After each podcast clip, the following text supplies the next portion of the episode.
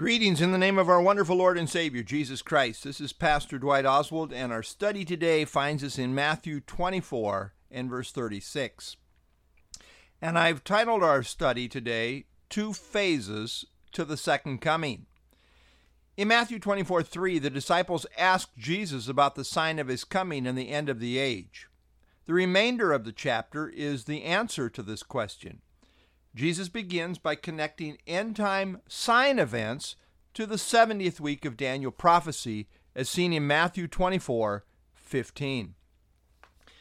In Matthew 24 4 through 35, Jesus is dealing with the 70th week of Daniel that climaxes in his return to the earth. But then, as we come to Matthew 24 36, a great transition takes place. And unless one gets this transition right, what Jesus has to say will be misunderstood. And it is right here that I believe many of my dispensational brethren have messed up in a major way. They have failed to see the significance of this transition and therefore missed the essence of what Christ is saying in Matthew 24, verses 36 through 44. The Jews to this day, as a people group, generally have failed to see the reality that the Messiah has two comings a first coming, in which he would die for the sins of the world, and a second coming, in which he comes to reign. As those who have seen the truth of New Testament revelation, we see that God's plan involves two comings, which is in fulfillment of Old Testament prophecy. However, in addition to the reality of two comings, there are also two different phases to his second coming. The first phase relates essentially to the church, and the second phase relates essentially to Israel. Both phases of Christ's second coming, both the first phase and the second phase, are both presented in Matthew 24. Jesus was the first one to present that there are two phases to his second coming. And he does so with precision here in Matthew 24. This is why I call Matthew 24 the prophetic seed plot of the New Testament. The prophetic seed plot of the Old Testament is Daniel 9 24 through 27. The prophetic seed plot of the New Testament is Matthew 24. John F. Hart says, quote, I believe that Jesus was the one who first taught and explained the pre-tribulation rapture, and that he taught this in both the discourse and John 14, 1 through 3. Paul, John, and Peter, and perhaps James, have all gained many of their insights into the pre tribulation rapture and day of the Lord from Jesus' teachings in the discourse. End of quote.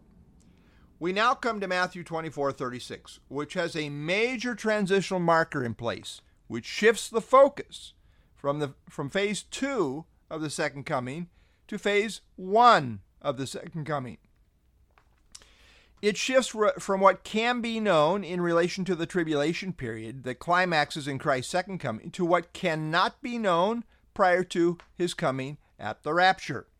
We read in Matthew 24 36, but of that day and hour no one knows, not even the angels of heaven, but my Father only. The words translated here in the New King James as but of are two words in the Greek which are peri de. They are sometimes translated as now concerning or but concerning. This is consistently used in the New Testament as a transitional phrase. It consistently denotes a transition to a different but related subject.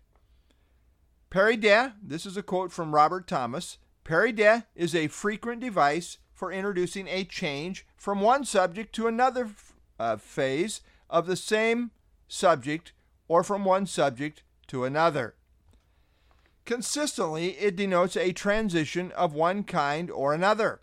Paul often uses this in his epistles. For example, in 1 Corinthians, as Paul is moving from one topic of correction to another, he consistently uses peri de, as seen in 1 Corinthians 7 1, 7 25, 8 1, 11 2, 12 1, 15 1, 16 1, 12, sold, Sound like an auctioneer, don't I?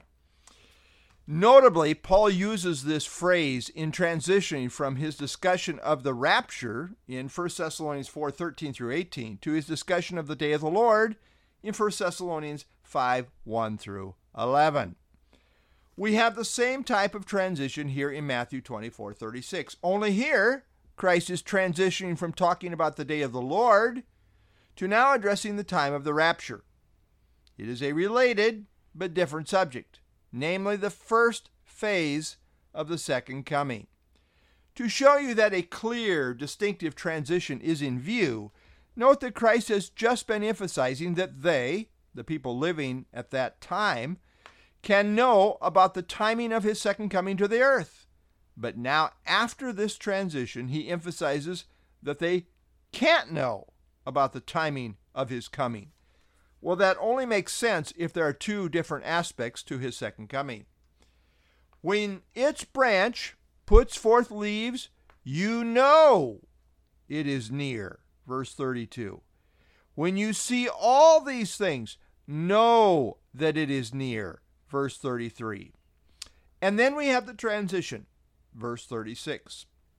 And after the transition, but of that day and hour, no one knows and they did not know. Verse 39. Watch therefore, for you do not know. Verse 42. If the master of the house had known. Verse 43. If the, the Son of Man is coming at an hour you do not expect. Verse 44.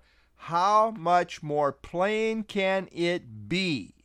You cannot know and not know at the same time. This only makes sense if Christ is talking about two different aspects of his second coming. One aspect can be known when it is at hand, and one aspect cannot be known because it comes as a total surprise. Only the pre tribulation rapture really makes sense here. And the language of peri de is a clear linguistic marker that such a transition has taken place.